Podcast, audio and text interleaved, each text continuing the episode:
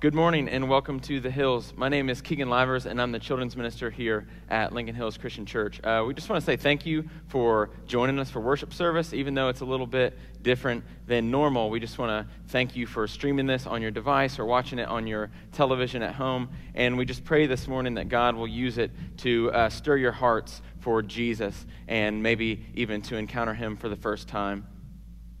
So, uh, right now, we're in the middle of a whirlwind, right? The last month has been crazy. We're in the middle of this coronavirus pandemic and a lot of social distancing and really social fallout, right? Like, we're not, uh, our kids aren't at school. A lot of us are working from home. It's just a crazy time, and it's all we're talking about.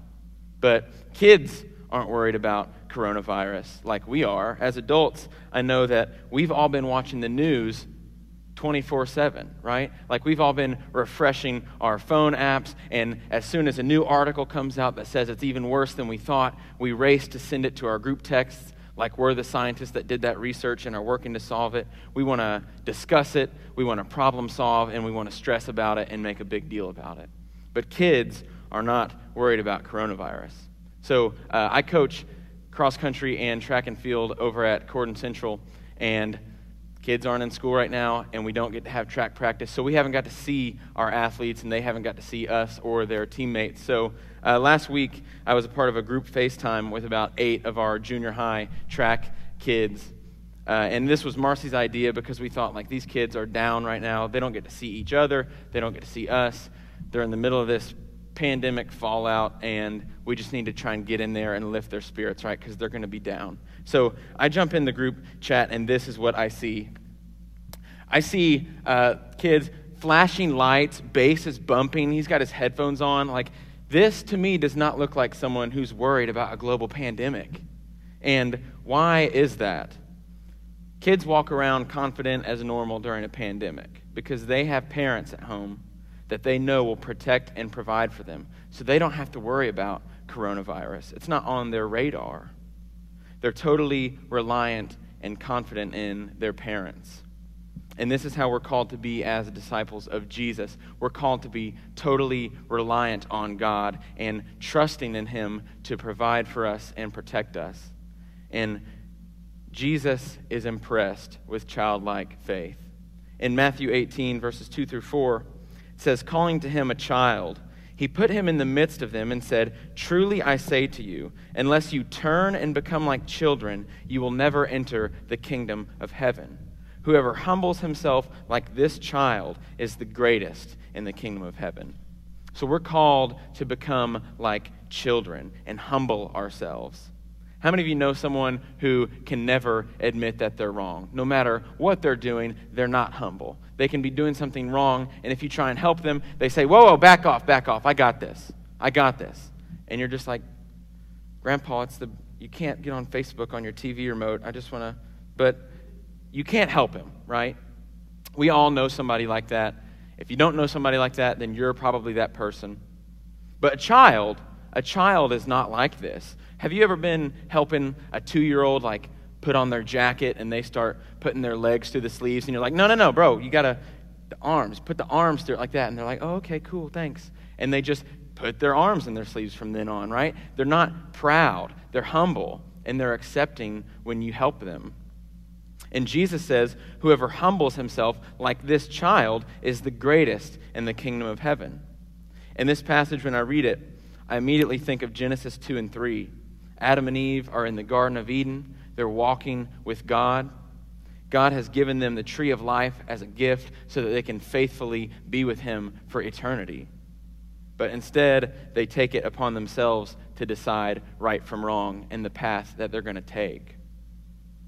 And they ate from the tree of knowing good and bad because they didn't trust in their father's judgment.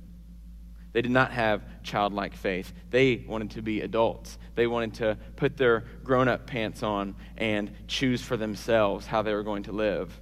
And this put humanity on a brand new course, a course towards death and destruction. And I can relate to this a little bit. When I was four or five, uh, for some reason, I struck a wild hair and I thought I was ready to go live on my own. I told my parents that I was moving out. Uh, you can look at me here. This this is someone ready for the real world, right? I told my parents I was out, I was leaving. Um, I don't have to tell you what a disaster it would have been for four year old Keegan Livers to be out in the real world trying to figure things out that 22 year old Keegan Livers still can't figure out. Um, I just wanted to choose a way of living for myself.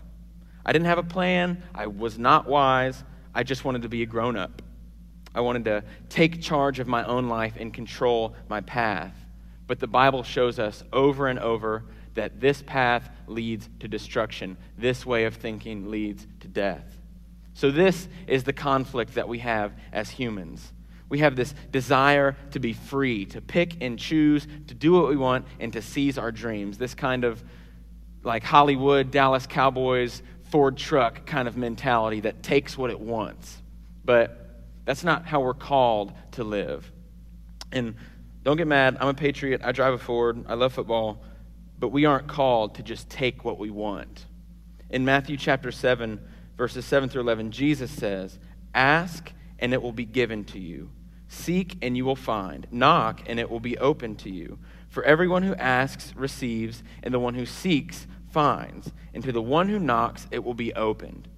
Or which one of you, if his son asks him for bread, will give him a stone? Or if he asks for a fish, will give him a snake?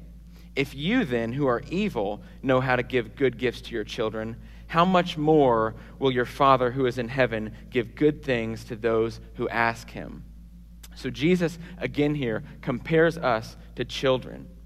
And instead of us having to go and chase and hunt, Jesus says, No, just stop and just ask me. Stop chasing, stop hunting.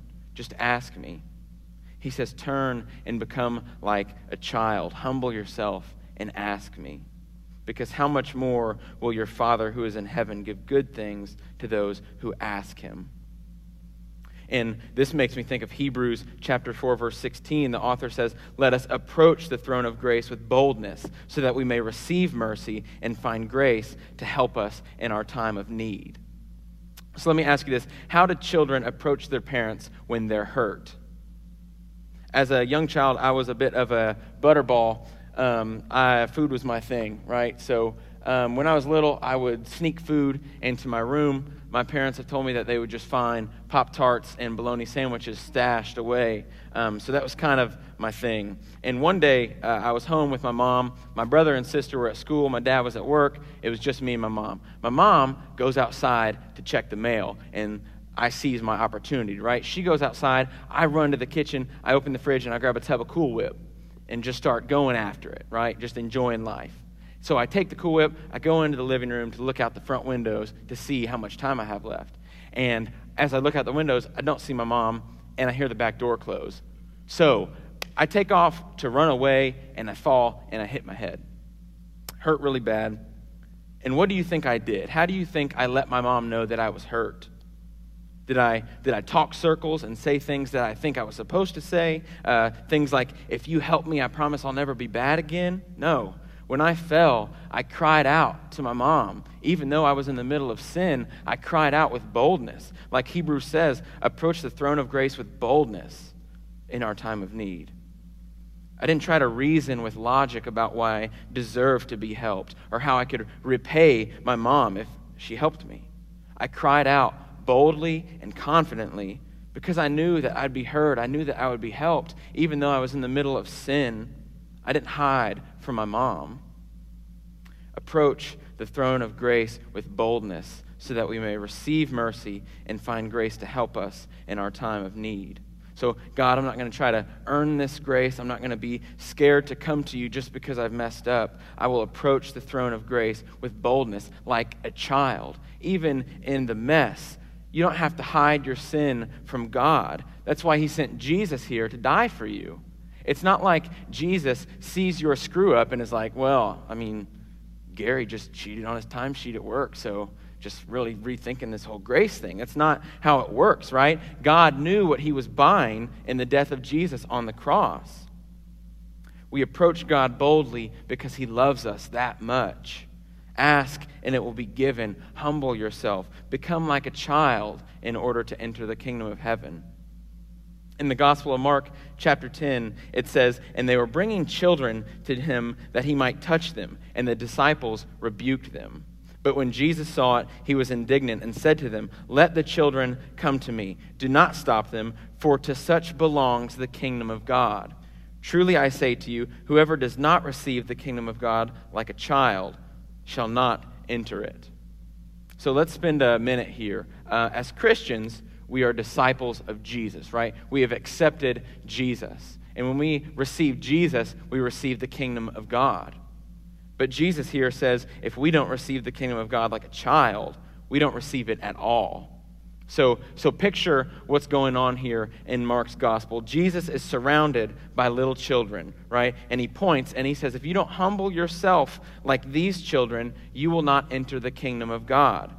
Children are humble, they have no pride. They weren't too proud to come to Jesus. They saw him as a Savior. And Jesus says, If you don't see me the way that they do, you don't really see me. We're called to come to Jesus with childlike faith. Childlike faith looks for salvation outside of itself.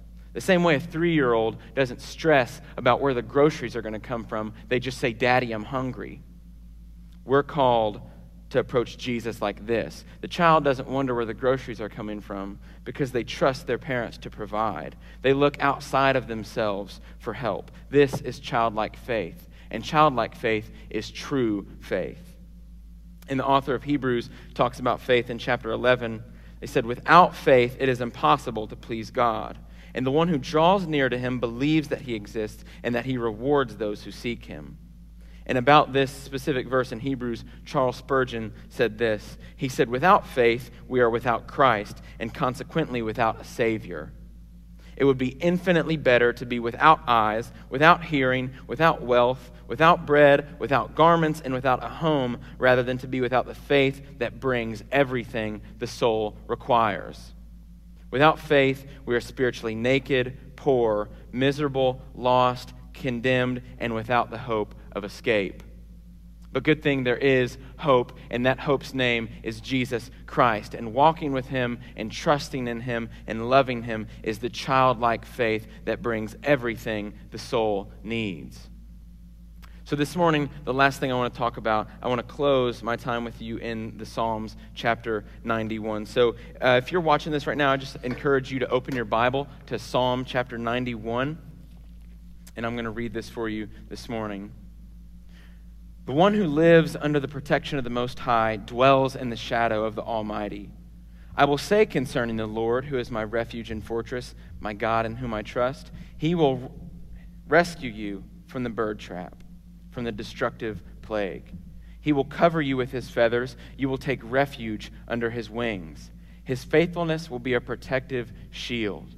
You will not fear the terror of the night, or the arrow that flies by day, the plague that stalks in darkness, or the pestilence that ravages at noon. Though a thousand fall at your side and ten thousand at your right hand, the pestilence will not reach you. You will only see it with your eyes and witness the punishment of the wicked.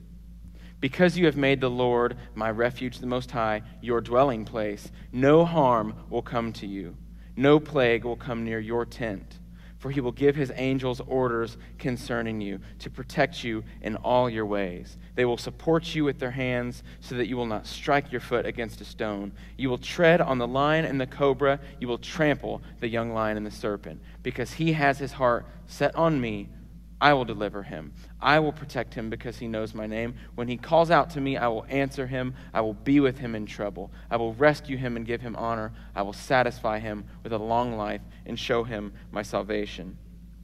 So, what if you, let me ask you this, what if you could take a test and you learned that you were totally immune to coronavirus, right? Can't contract it, can't get it, can't spread it or carry it. You just totally immune, right? While the rest of the world is upside down and burning, either in hospitals or holed away in their houses, you could walk the streets freely without a worry of catching the plague.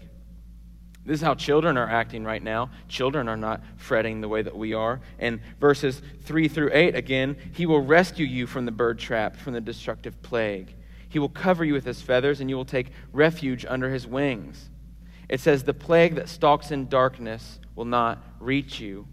Though a thousand fall at your side and 10,000 at your right hand, you're safe.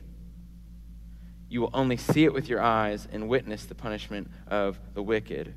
This is living with childlike faith, walking the streets not in fear, not in fear of death, not in fear of sin, because Jesus has freed us from that.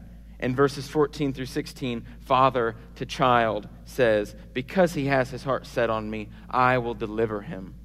I will protect him because he knows my name. When he calls out to me, I will answer him. I will be with him in trouble. I will rescue him and give him honor. I will satisfy him with a long life and show him my salvation. Just imagine Jesus reading that to you this morning.